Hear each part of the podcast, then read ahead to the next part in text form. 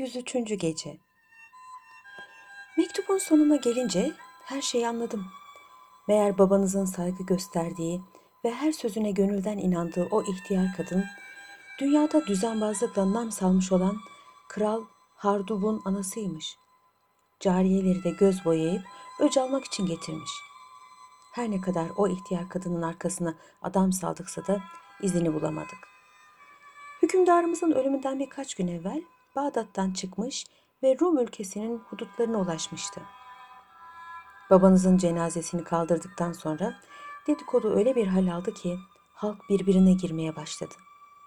Nihayet devlet adamlarının ve şehrin ileri gelenlerinin yaptıkları teklif üzerine başında bulunacağım bir ordu ile Şam'a gitmeye ve Şerkan'ı buraya getirip hükümdar ilan etmeye karar verdik.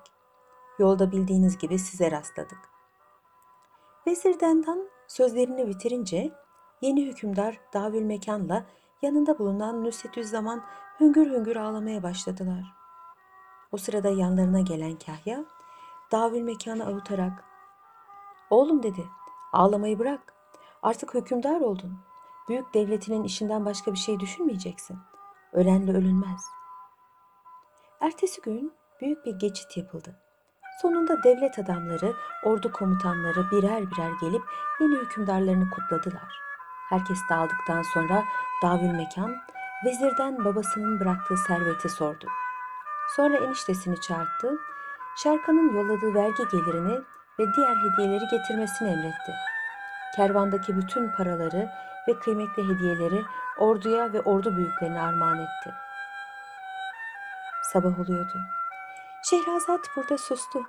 Ertesi akşamda bıraktığı yerden hikayesini şöylece devam etti.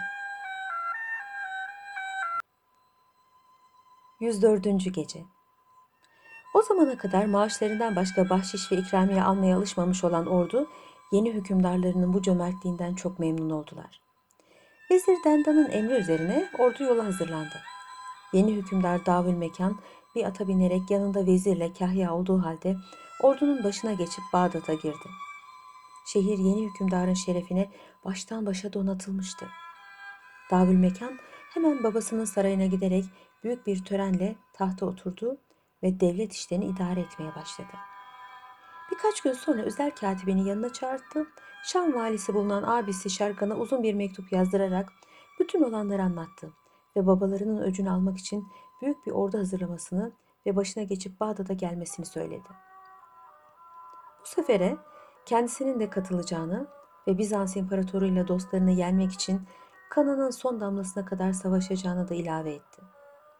Sonra mektubu imzalayarak Vezir Dendan'a verdi ve bunu kendisinin Şam'a götürüp kardeşi Şerkan'a vermesini istedi. Vezir hazırlığını yaptı. Yola çıkmadan önce davül mekana uğradı. Vedalaşırken yeni hükümdar ona şu öğütte bulundu.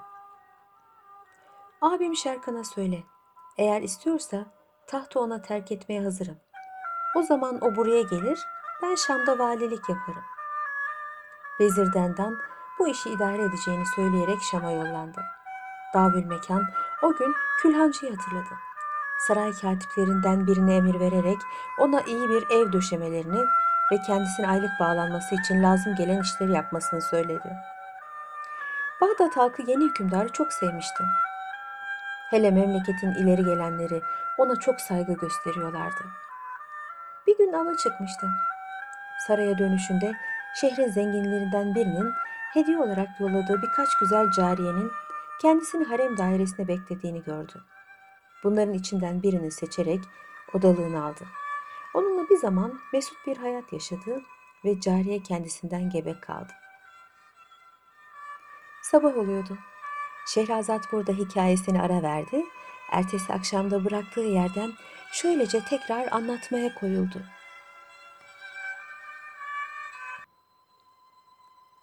Yüz beşinci Gece Şam'a gidip vazifesini hakkıyla yapan Vezir Dendan Bağdat'a döndü. Hükümdarın yanına çıkarak Efendimiz dedi. Mektubunuzu abiniz Şerkan'a verdim. Hükümdarlığınıza karşı gelmedi. Babasının öcünü almak için bir ordu topladı. Bir iki gün içinde Bağdat'a gelecek. Daha evvel onu karşılamaya hazırlanalım. Bu haberlerden çok memnun olan Davül Mekan, ertesi gün devlet adamlarıyla beraber Şerkan'ı karşılamaya çıktı. Çok geçmeden yanında tepeden tırnağa kadar silahlı büyük bir ordu olduğu halde Şerkan geldi. Davül Mekan abisine saygı için atından inmek istedi. Şerkan bırakmadı. Biraz sonra her iki kardeş birden atlarından indiler ve hasretle birbirlerini kucakladılar. Bir zaman dinlenmeleri için hazırlanan çadırda kaldıktan sonra atalarının izlerinde, atlarının üzerinde başlarından geçenleri birbirlerine anlata anlata Bağdat'a girdiler. Ertesi gün Davül Mekan hükmü altında bulunan ülkelere haber gönderip asker toplamaya başladı. Bir ay içinde Bağdat şehri ve dolayları çeşitli ülkelerden gelen silahşörlerle dolmuştu bile. Buna çok memnun olan Şerkan birdenbire kardeşi Davül Mekan'a sonsuz iyilikleri olan Külhancı'yı hatırladı. Davül Mekan'a dönüp sordu. O adamcağız sana ettiği iyiliklerden ötürü mükafatlandırdın mı? Davül Mekan sıkılgan bir tavırla cevap verdi. Layıkıyla mükafatını veremedim. İnşallah savaştan döndükten sonra kendisiyle yakından ilgileneceğim dedi. Sabah oluyordu. Güzel Şehrazat burada masalını kesti. Ertesi akşamda kendisini derin bir hayranlık içinde dinleyen hükümdar kocasına şöylece anlatmaya koyuldu. 106. Gece Şerkan ondan sonra Kahya'ya Nusretüzzaman'ı ve onun kızı Kaza Fekkan'ı sordu. Her ikisinin de sıhhatli olduklarını öğrenince memnun oldu. İki kardeş bir buçuk ay içinde toplanan büyük ordularının hazırlıklarını düzelttiler. Askeri birkaç tümeni ayırıp her birinin başına savaşlarda tecrübesi olan bir komutan seçtiler. Hazırlıklar bitince Davül Mekan'la Şerkan'ın idare ettiği ordu yola çıktı. Vezir Dendan'la Kahya da bu orduda birer komutanlık almışlardı. Bizans İmparatoru ile silah arkadaşlarından öc almaya giden ve Türk, Arap, Fars erlerinden toplanmış olan bu ordu Rum ülkelerinin sınırlarına karşılık görmeden geçti ve kolayca da ilerlemeye başladı. Onların önünden kaçan halk yığın yığın İstanbul'a sığınıyordu. İşin kötüye varacağını anlayan Bizans İmparatoru o sırada şehir yakınlarına gelmiş olan Kayseri hükümdarının yanına gitti. Birkaç ay evvel kızı Sofi'yi ona geri getiren fitne kumkuması cadı karıyı ziyaret ederek ''Sayın bayan'' dedi. ''Kızım Sofi'yi kurtarıp bana getirdin. Prenses Ebrize'nin ölümüne sebep olan ve yıllarca kızımı yanında esir tutan büyük düşmanımız hükümdar Ömer Numan'ı öldürdün. Bütün bunlar iyi. Fakat şimdi gelen göçmenlerden anlıyorum ki başımıza büyük bir iş açtın. Ömer Numan'ın oğulları çok büyük bir ordu toplamış bize doğru geliyorlar. Cadı karı bunu işitince imparatorun eteğini öperek ''Büyük hükümdarımız'' dedi. ''Oğlum Kral Hardup'la zaten bu maksatla buraya geldik. Kuvvetlerimizi birleştirip bunlara karşı koyacağız ve onları bir daha kalkınmamak üzere yok edeceğiz. Ordularımızın idaresini ben elim alacağım.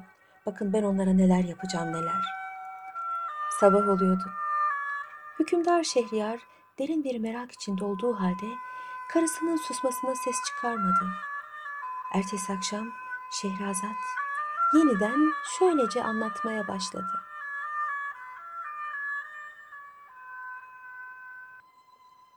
Yüz yedinci Gece Bizans İmparatoru cadı karının bu sözlerinden cesaret aldı.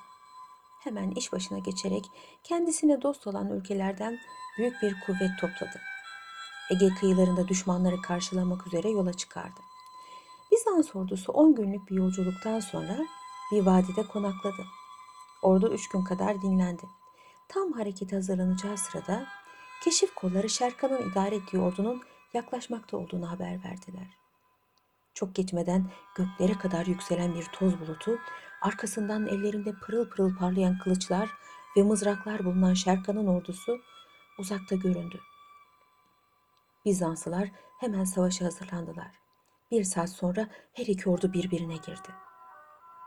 Bizanslılarla çarpışan bu 50 bin kişilik kuvvete Vezir Dendan komuta ediyordu. Vezir düşmanlarını iyice sıkıştırmış ve onlara çok kayıp verdirmişti. Fakat tam savaşın kızıştığı bir anda birdenbire deniz tarafından büyük bir kuvvetin arkasını sardığını gördü. Meğer geriden hücum eden bu kuvvet o cadı karının tedbiriyle deniz kıyısında pusuda duruyorlarmış. İstanbul'dan deniz yoluyla gelmişler. Hepsi de seçme silahşörlerdenmiş. Sabah oluyordu.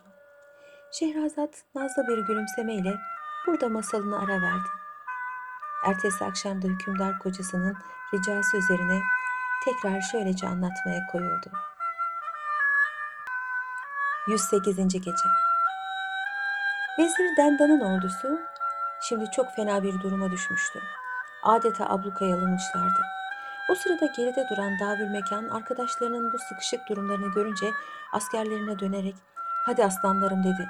''Bir hamle yapıp arkadaşlarımızı çember içinden kurtaralım.'' Bunun üzerine Bağdat ve Horasan kuvvetleri yıldırım gibi düşman üzerine saldırdılar. Bu çok çetin savaşta kan gövdeyi götürmüştü. Neye uğradığını bilmeyen düşman sayıca üstün olduğu halde kuvvetinin büyük bir kısmını kaybetmişti. Hele Şehzade Şerkan büyük bir kahramanlık örneği olmuştu. Saldırdığı tarafı dağıtıyor, önüne çıkan savaşçıyı deviriyordu. Ortalık kararınca her iki taraf yaralılarına bakmak ve dinlenmek üzere geriye çekildi. Şerkan'la kardeşi Davül Mekan o gece sabaha kadar uyumadılar.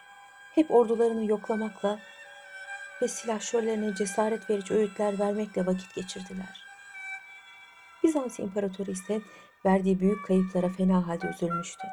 Cadı karıyı yanına çağırtarak, ''Ey sayın ve akıllı kadın'' dedi. ''Zaferi elde edeceğimiz bir anda başımıza gelen bu felaket nedir? Bütün tedbirlerimiz boşa çıktı. Şimdi ne yapalım? Bize bir akıl ver.'' Parlak fikirleriyle tanınmış olan cadı karı, Düşmanın ordusu bu sabah yenilmek üzereydi dedi. Fakat o Şerkan denilen şeytan birdenbire ortaya çıkınca talihimiz döndü.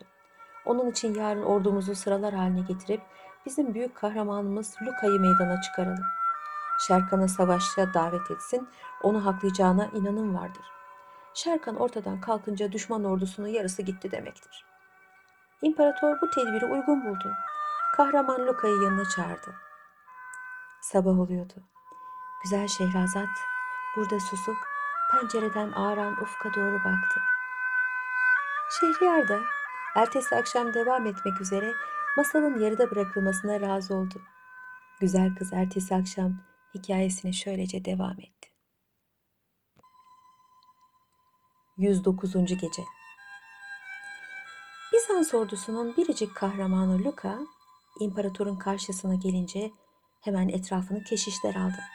Onu tutsülediler ve muzaffer olması için dua ettiler. İmparator Luka'nın sırtını okşayarak ''Ey büyük kahramanımız'' dedi. ''Yarın meydana çıkacak ve düşman ordusunun göz bebeği olan Ömer Numan'ın oğlu Şerkan'ı savaşa davet edeceksin. Onun kellesini uçurabilirsen seni yüksek bir rütbeye çıkaracağım.'' Luka kendisine verilen vazifeyi gereği gibi yapacağını söyleyerek atına bindi savaş meydanına gitti.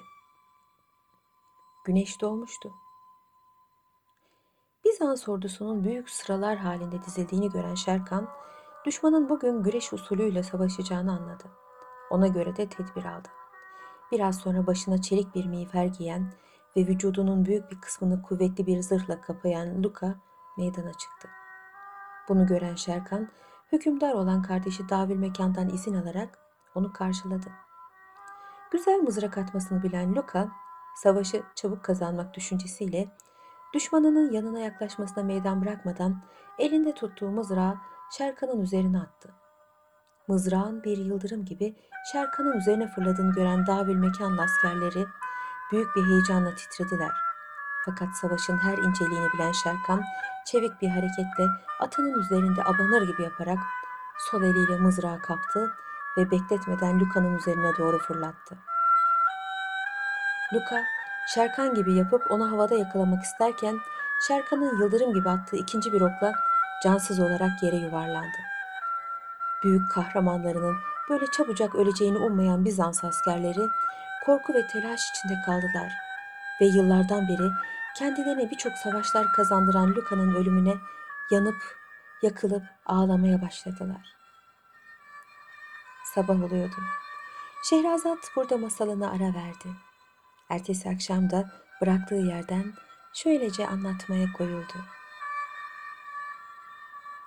110. Gece Çok geçmeden Bizans ordusu kahramanlarının öcünü almak maksadıyla ani bir hücuma geçti. Bunu önceden tahmin eden ve ona göre hazırlanan Davül Mekanlı abisi bu hücumu kırmakta gecikmediler.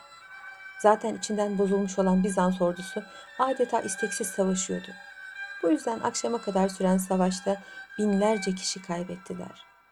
Bununla beraber bir taraftan deniz yoluyla boyuna taze kuvvet alıyorlardı.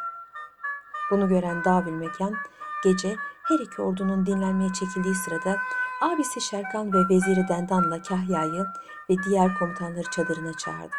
Elde edilen zaferlerden ötürü hepsine ayrı ayrı teşekkür etti ve vezir Dendan'a dönerek ona şu emri verdi. Yarın sabah kuvvetlerini al, deniz kıyısına uygun bir yerde dur. Orada kuvvetlerini ikiye böl.